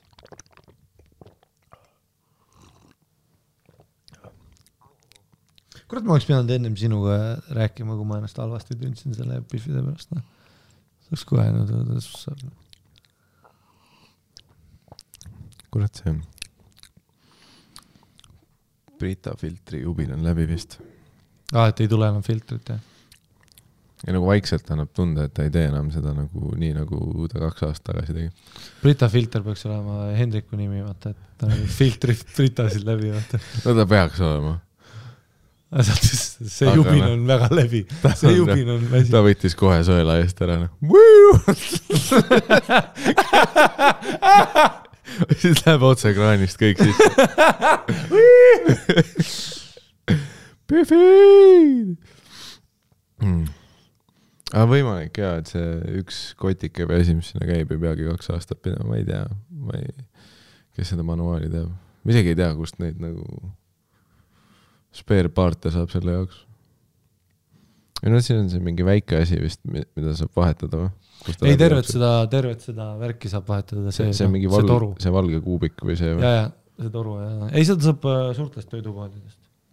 aa ah, jaa, tere, see on see klassikaline, küsisin Rogeri käest, et äh, kuule, et noh, tuli meelde, et ta kunagi tuuri peal ütles, kui me kuskil Airbnb-s panime nõudepesumasinat tööle. Ja noh, vaata, mina, ma olen nagu lihtsa upbringing uga, onju. ma kasvasin kodus, kus pidi käsitsi nõusid pesema. seega noh, nüüd ma elan nõudepesumasinaga, noh, ma avastan seda, ma avastan. ja ma elan ka nagu majapidamises, kus keegi ei oska mulle öelda, kuidas see tegelikult töötama peaks. mis mõttes, kuidas sa teed umbes, vajutad nuppu? no vot, sa arvaks, sa arvaks, aga noh, kaks varianti on. üks tihe variant on see, kuubik, noh, peal kirjas lahustub, siin on kile peal, ära seda ära võta. lahustub ise, super. ülitihti paned selle kolmetunnilise režiimi peale. kuubik on noh, lihtsalt natuke kuju muutnud, kõik on fucked up, ikka sitane. Mhm. teine variant, isegi kui kuubik on läinud, nüüd hakkad nõusid ära panema kappi, vaatad osade taldrikute peal mingid sinised triibud ja noh, nüüd ma tean, kui ma söön nagu mingit toitu selle pealt ja see pulber läheb sisse mulle, noh, ma olen mingi jä- järgmine Spider-man. Mhm. ja siis ma küsin Roksi käest, siis mul tuli meelde, et ta kunagi mingil tuuril, noh, muuseas midagi mainis, vaatas aknast välja, et need kuubikud, kurat, ei tööta kunagi.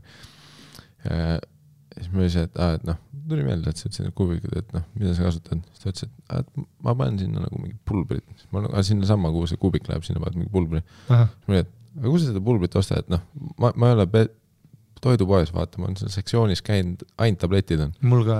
no ainuke vahe, mis ma olen näinud, on tablettide kõrval on see mingi silikoonist padi, mis on mingi Fairy oma. See seda, seda ma ka ei usalda, see noh, kuradi silikonpall, what the fuck. ütlesin, et pulber, ma ei ole kuskilt näinud, et sa oled nagu, kus, kus müüakse, siis ta oli, et ai, Euronixis on see meelepulber, väga hea. siis ma mine putsi. ma ei hakka kunagi minema Euronixisse, et osta nõudepesumasinasse pulbrit what the fuck.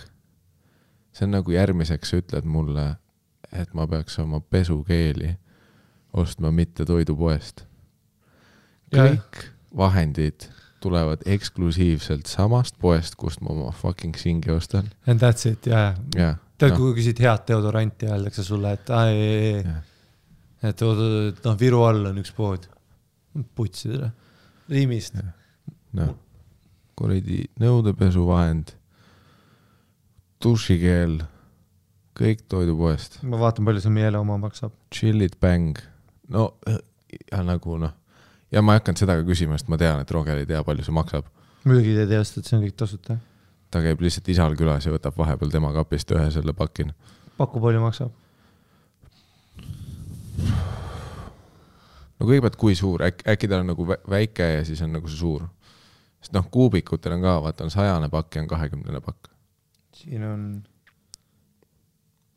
üheksateist tsüklit, üheksateist tsüklit või, siis kakskümmend euri. maksin seitsekümmend ütleme. ja ma arvasin ka rohkem, aga noh, ikkagist. aga pluss, et ei ole olemas. no vaata, ma olen nagu lihtne tüüp, ma ostan kõige odavam. kõik kodused puhastusvahendid, oma ja hea Eesti Maieri, üheksakümmend senti, vedelseep, nõudepesuvahend, vetsupoti mingi asi, see kuradi pihustiga asi, mida pindadele lased. sul peaks lihtsalt seda palmulive four in one sinna kuradi nõudmismasinasse panema no,. peab puhastama. no tõenäoliselt töötaks paremini, ei jää pärast külge nõudena.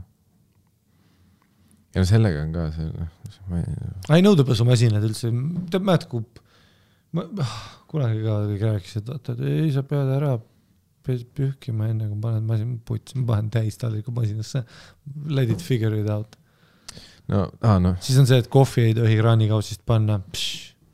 kakskümmend aastat teinud seda otse pulber, siis ei tohi pihku panna duši all, otse renni. see on nagu haige, et nagu sina ja Hele olete literaali seesama Nemesis, kes mul elus on. ma tean, ma tean, et ma selle, kui ma selle nõu, nõudepesumasina laine hakkasin ütlema, ma tean, et sa oled see, kes pühib ja eelpeseb. türa, selleks see masin ongi. ma ei Et ma eelpese, ma ei eelpese, vaata, aga asi on selles, et kui sa noh, nagu noh, me oleme proovinud, ma olen üritanud teha, vaata. ma olen üritanud kodus teha seda klassikalist, noh, nagu kunagi ammusel ajal noh, iidsed sajandeid tagasi koeraomanikud, kui koer pissis, nad lükkasid koera näopissi sisse, onju. ja ma üritan Helele sedasama teha, aga nõude. aga nõude, noh, ma üritan nii, et ei no vaatame.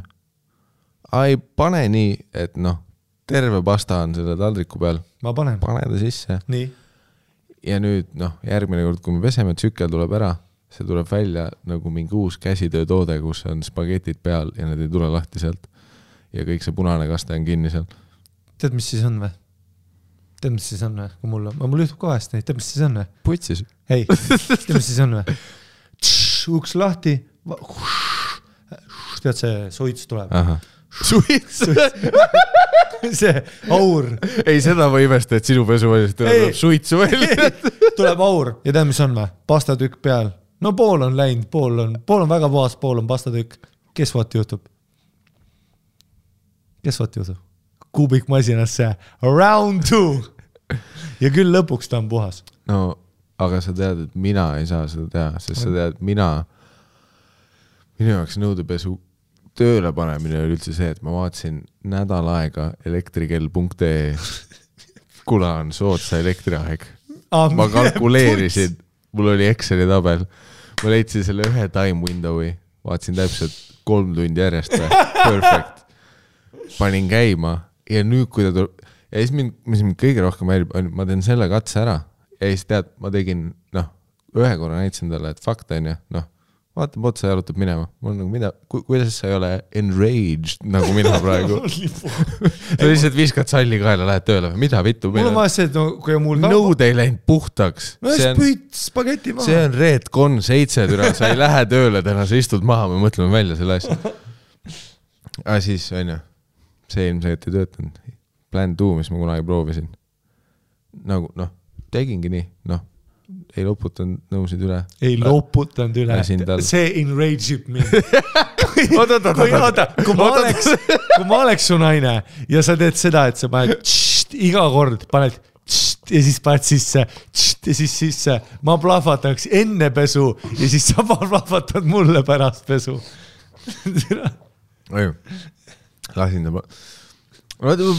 ma, ma ei saa aru isegi, kuidas ta sööb nagu taldrikute peal nii palju kanki nagu, noh, meil ei olnud sellist kastet isegi.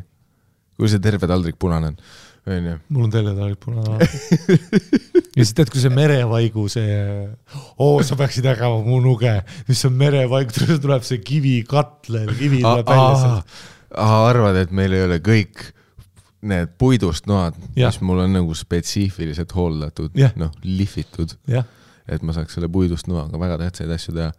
Ja siis noh oh,, you betcha, kui ma tulen kuskilt tuurilt koju, kraanikauss on neid puidust nugasid täis, nii et seal on terve pakk merevaiku selle puidust noa peal. Ja tead- ja nüüd noh, nädal kuivanud, seega ma pean kuskil, noh, tere, ma pean mingi höövliga seda liistudele maha tõmbama ma. võtan masinast välja, see on merevaiku täis, aga tehniliselt puhas, aga merevaiku täis, guess what happens, guess what happens, guess what happens, mul on seda nuga vaja, guess what happens. ma võtan teise noa, mingi steiginoa, mingi terava noa ja siis kraabin selle, noh, tule see tuleb nii kergelt maha ja nuga on clean as always. okei okay,, aga nagu plan two, mis ma okei, proovisin. okei, sorry, ma segasin. kuna, kuna see nagu ei heidutanud teda, onju, et ma näitasin masinat, kus on noh, kakased nõud, siis ma tegin, noh, järgmine kord noh, jällegi vaata, vaatame, kuidas sinu süsteemiga töötab. ja siis ma, nagu kui asi lõpetab, ma lasin, noh, Mhm. hoiad lahti, nõud kuivavad ära, nüüd ma panin nad kõik, nagu ma ei vaataks ülegi neid. Lihtsalt panen kõik kappi. aga mida see motherfucker nüüd tegi, on see, et ta võtab kapist nagu taldriku ja Mis kui see- ta n- näeb seda ühte, mis on nagu sitane, mis Paneb tähendab masinasse. seda, et see oli tema oma, ei ta ei pane masinasse, ta võtab selle alt selle, mis, mis, mis oli minu oma, mis on nüüd sai masinas puhtaks, sest see oli normaalselt masinasse pandud ja ta sööb selle pealt, aga ta jättis üles kappi selle sitase, mis oli enne tema oma ehk siis täiesti unfazed, aga nüüd pean mina, võtan järgmine kord taldriku ja mul on see ja mul noh, mis on jah, sellepärast sitane, et mina üritasin mingit psühholoogilist mängu teha. no nüüd te mängite nagu erinevaid mänge.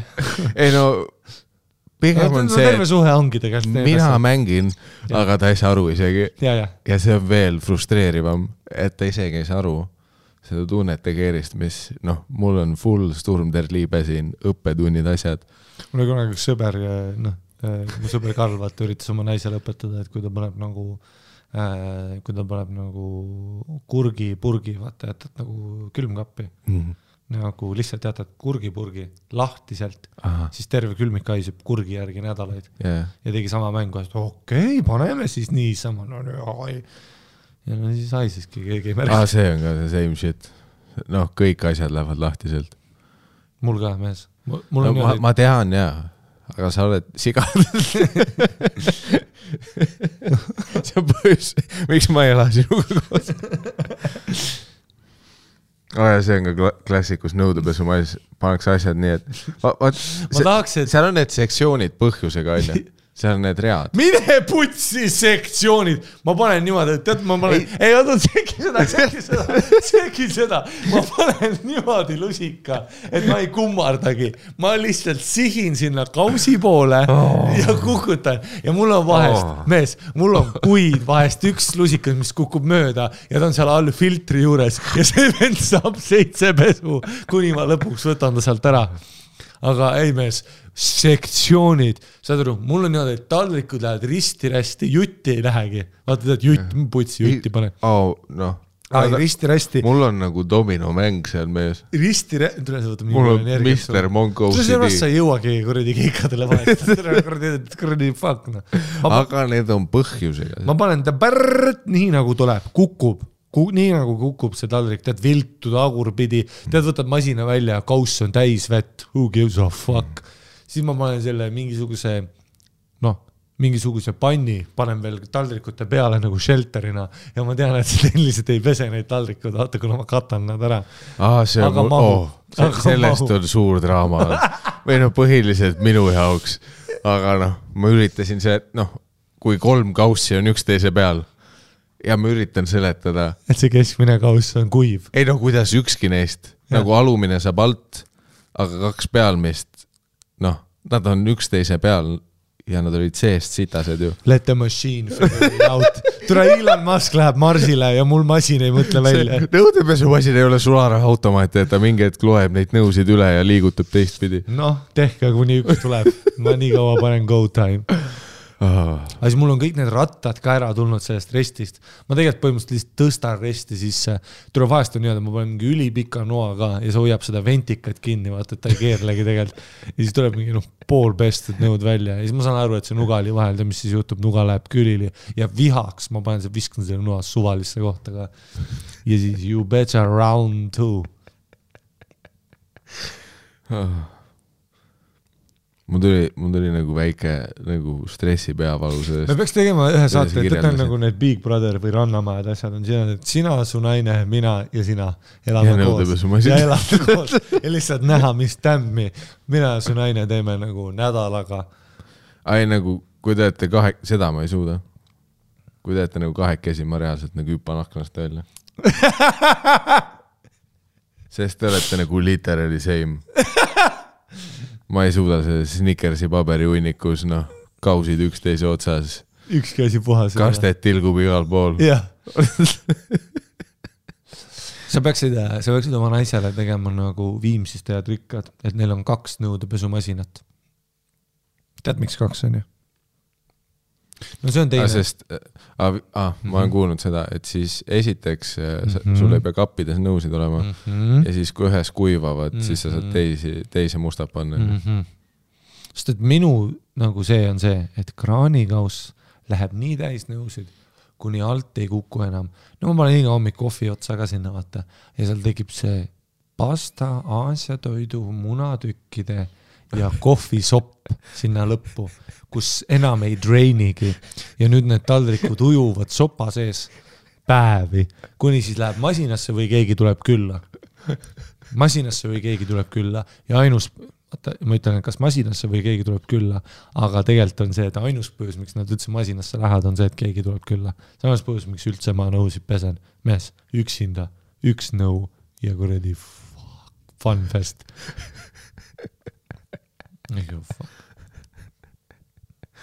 ja us-, you betcha, kui ma teen süüa ja mul on vaja seda ühte kahvlit, mis on masinas, pesu on pooleli. jõuga uks lahti, noh, see klamber üritab kinni hoida, vaata seda, et noh, et ära, ära tee, vaata, mul on praegu protsess pooleli. Yeah sure, plank, vett kukub, vaata. masin trainib, ta ei saa aru, programm on pooleli, vaata. kahvel välja, programm edasi, go time. või noh, kui ta vahest reset ib otsast peale.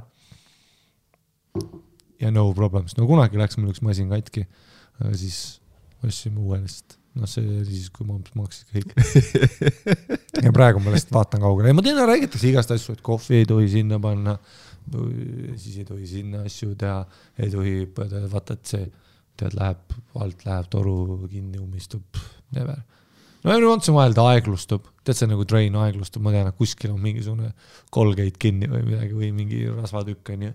ja siis noh, nagu mamps kunagi keedad lihtsalt liiter, liiter poolteist vett, kallad treini, all good, mis iganes rasv sulas ära lihtsalt. Life continues, ma ei saa oma pattern'it muuta, sest äkki korra elus mul juhtub see, et läheb kinni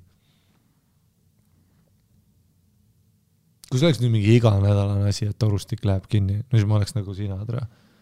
pesen oma nõu enne, kui nõudepesumasin peseb. ma, no ma ei pese teda lihtsalt aa, ei, ma tean küll Ma nagu- sinu noh. skuupi ja, ja ma tean küll sinu skuupi. kiirelt kraanile ja, ja, ja kiirelt, ja, ja, ja, ja, ja ma tean küll sinu neid kiirelt asju, see on sparkling. sinu prees wash on minu post nagu üldse noh. Perse tead. sa ütled alati, ei ma lihtsalt kiirelt läheb, türa ma oleks nii kettas, kui ma olen kuradi, vaatame filmi ja sa ütled, ma kiirelt panen nõudepesumasina täis. ja siis in before nelikümmend viis minti hiljem ma kuulen kraan, kraani käimas, sa hõõrud pesed. ei noh, sa tead, ma panen siis kohe peale söömist. see hetk, kui ma panen viimase kanatüki suhu, ma tõstan taldriku korraks kraani juurde, väike törts vett peale, raputan masinasse. Kraanikauss peab at all times tühi olema.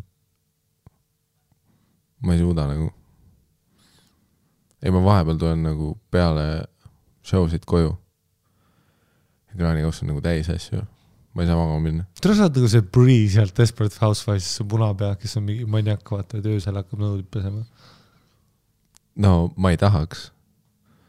aga keegi. ei no fair point, et noh, nagu mul see bitt on ka, et kõik ei saa harimatid olla, vaata, et noh. Et noh, thank god, et, et, et su naine leidis nagu tsiviliseeritud inimesena kõrvale, sest et kaks kuradi Army of the Planetsit no.. kaks gorillat. ja kaks kuradi, kes näp-, näpu perse, musutad seda ja kukud ümber. me ei saa mõlemad. see küll jah, et noh, sa oleks pidanud nägema minu ja Žene nagu kraanikaussi, holy fuck.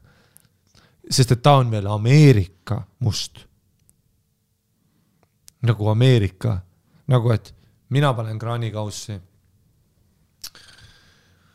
no oleneb, onju, et kas ma skuupin midagi üldse prükkerisse või läheb otse sisse, onju. oleneb, kui nagu äge sari on või kui palju nagu podcast'i veel minna on. aga, aga Žene viskas, Žene jaoks kraanikauss oli prügikast ka, nagu et näiteks pitsakarp, ta voldib kokku, paneb kraanikaussi, vett peale, nõud peale, siis läheb selliseks, vaata terve see papp, pitsakarbi papp läheb siukseks pläustiks, pehmeks Mhm. ja siis veel nõud peale, siis see plaust all, no see ummistab korralikult ära. et noh, mõtle nüüd sellele. meil on leia endale üks Ameerika naine ja vaata, mis sul siis saab. tossud sees. huvitaval kombel nagu köögikraanikauss isegi ei ummistu nii tihti kui äh, vannitoa oma.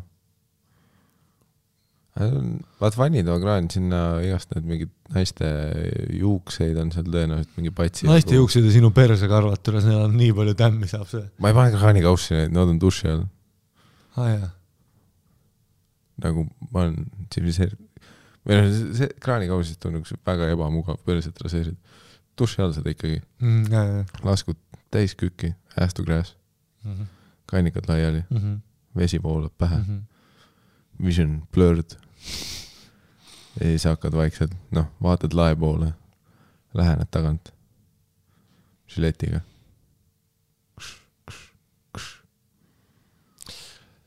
noh, ma kunagi avastasin selle, et nagu, et mulle käin oma kasuisa niimoodi habet ajamas, et kraanikausi peale kõik kukkus võtta, karvad, igas asjad. ja siis ta lihtsalt vaatas maha ja ja puhus ja lihtsalt karvad kaovad ära ja lihtsalt need on läinud ja see töötab legit, kui sa nagu ajad habeme ära ja lihtsalt ei, kõikidel on äh, omad äh, süsteemid.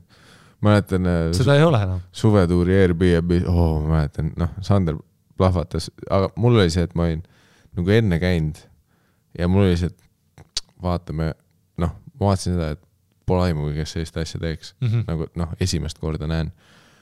nagu kellegi küüned olid kraanikausis see on, see on, ja need olid nagu, need olid nagu suured küüned. Jesus fucking Need olid Christ. sellised küüslauguviilud oh,. hakkan keetima. ja, ja lihtsalt nagu, aga muidu oli vaat noh, Airbnb läikiv valge portselan, noh, me kõik peseme hambaid seal, oleme tsiviliseeritud inimesed ja küüned. ja siis mul oli see, et noh, ei taha nagu see, noh, ma tean, et üldiselt elus on mulle see roll jäänud, et noh, jah, enda kodus, kui need küüned oleks, jah, ma pean need ära panema, onju.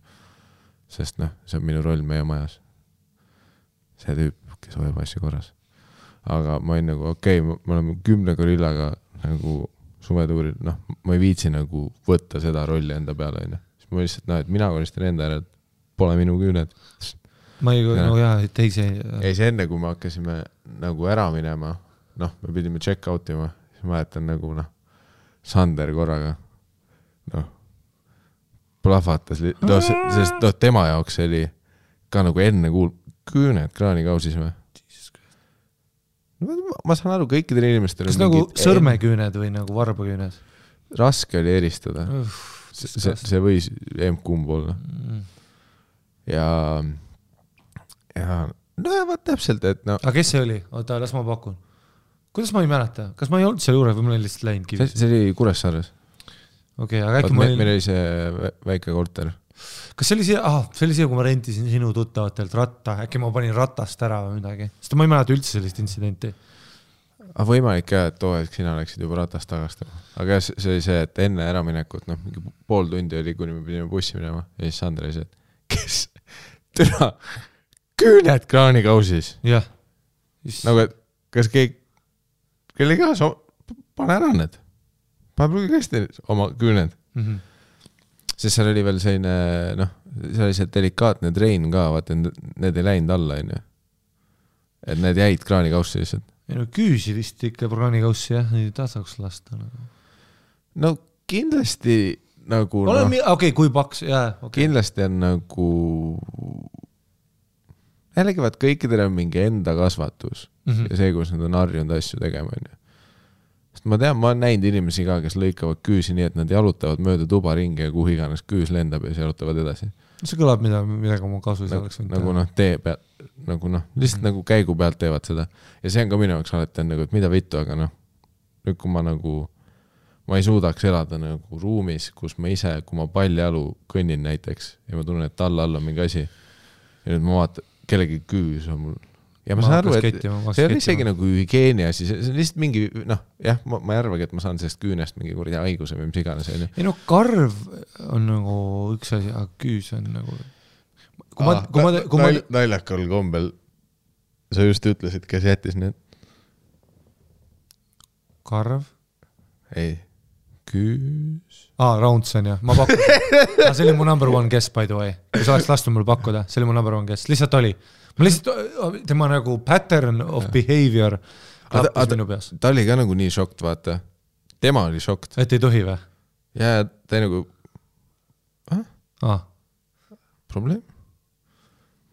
nojah, ma, nojah, sa ei lase See- peale kust nagu vett peale, et seda küll jah, nüüd kui ma mõtlen, on tõesti asju, mis nagu mõned inimesed teevad ei no siis ta on nagu see, jaa, nagu Dan pani T-särgi vetsupotti. mm. -hmm. küüne. aga jällegi vaat, ma ei tea, äkki nagu tema on kasvanud kuskil, kus nagu Fair. terve elu kõik lõikavad küüsi kraanikaussi ja lased vett peale, lähevad alla, no worries. ma ei tea ju, nagu noh, kõikidel on enda thing onju. ei no ma kunagi noh, selles mõttes noorena tegin täpselt sama, et kasuisa nägi uh, seda tegemas. ja see töötab by the way, aga enam ma ei tee. no ma ei tee lihtsalt sellepärast, et noh, et mul on nagu, mis ma teen, on näiteks see, et ma panen nagu oma duši all, vaata, paned ajalehe, kui ma teen full clean päeva, et habe ajan ära sellise käsipeegliga. siis ma teen niimoodi, et ma ei kasuta duši, et oleks kuiv kõik on ju, et, et karvad ja asjad ei kleepu. Varbaküüned on ju noh, päris küüsi ma ei pea väga lõikama, ma närin neid.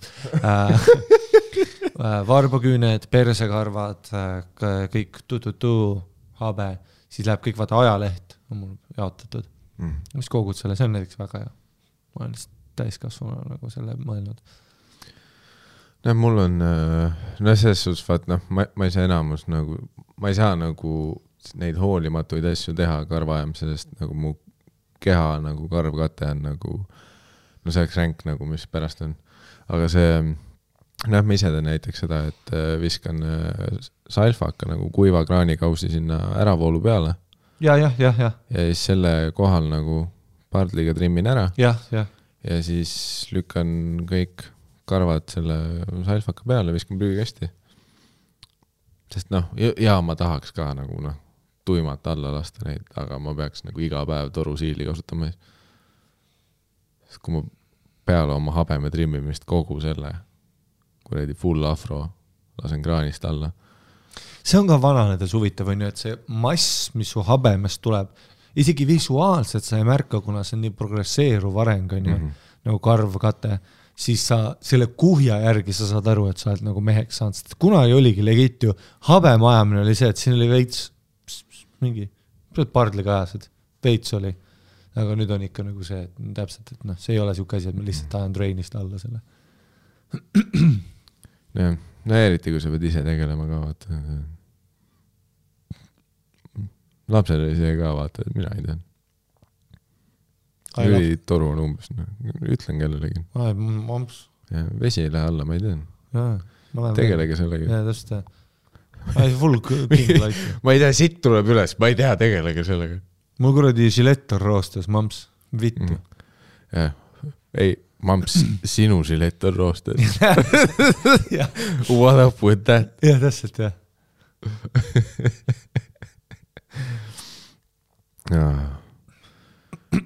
Mm. teeme Patreon'i. nojah, meil on tegelikult putsi, see on, see on hea, et me hakkasime kuulajakirja peaga tegema. aga, meil on kell üheksa kõik ajas, on juba üheksa järgmine. kord teeme, miks te üldse, me oleme viimasel ajal nagu ülitublilt teinud, et nagu minu arust oleks patt äh, praegu nuriseda. siis kirjutage siis paremad, noh. ma muidugi viimase aja omasid ei tea, ma nagu enam äh,, ma nagu kõik uued, mis sisse tuleb, neid ma ei loe, ma tahan, et need nagu püsiks värsked, kui me kuue aasta pärast jõuame sinna.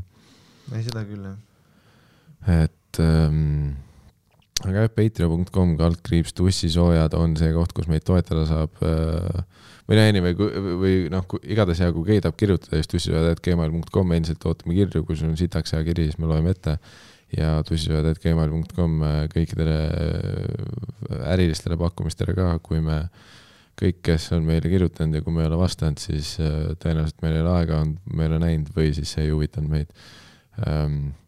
Aga patreon.com kaldkriips tussisoojad, vaat see on see koht, kus äh, vastame kõigile, armastame kõiki, kes seal on äh,. järjest rohkem content'i seal, nüüd video kvaliteet juba parem, juba parem, kes ei ole veel näinud, juba parem ja läheb, läheb ainult paremaks.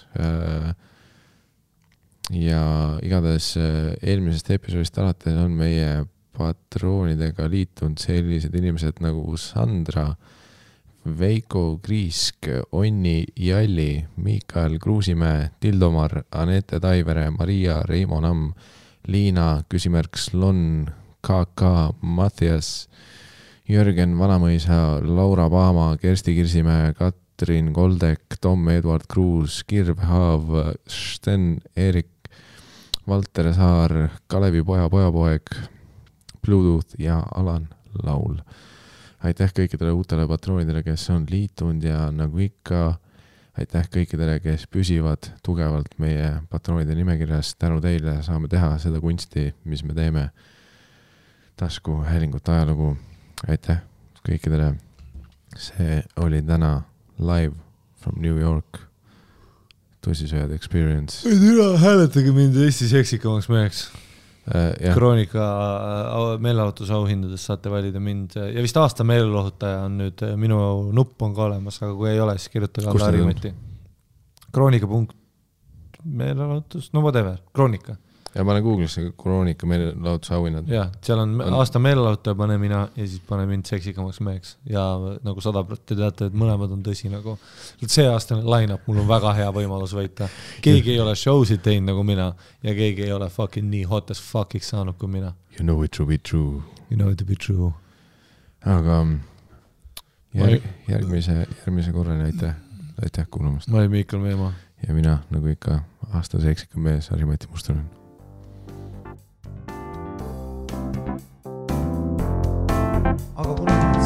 Oled such a nice guy, ma ütlen sulle, ma ei tule rikku su asja ära.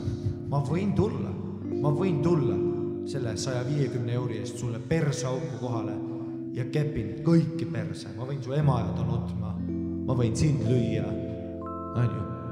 su naist sõimata. aga see on meile tore? see on mulle trauma, sulle trauma, kõik nutavad. sa olid enne fänn, ma päästan sind millised naiskad meie oleme, mina nii. Nicest guys in the biz. Noises fuck. Nicest fucking guys in the biz. Known as in the biz, nicest guys in the biz. Pärnust tuleb Twitteri ja nicest guys on the block. me mõistame, kuulge, keda me petame, me ei ole DJ, meile pakuti välja pileti kümme, aga nicest guys. Nicest guys.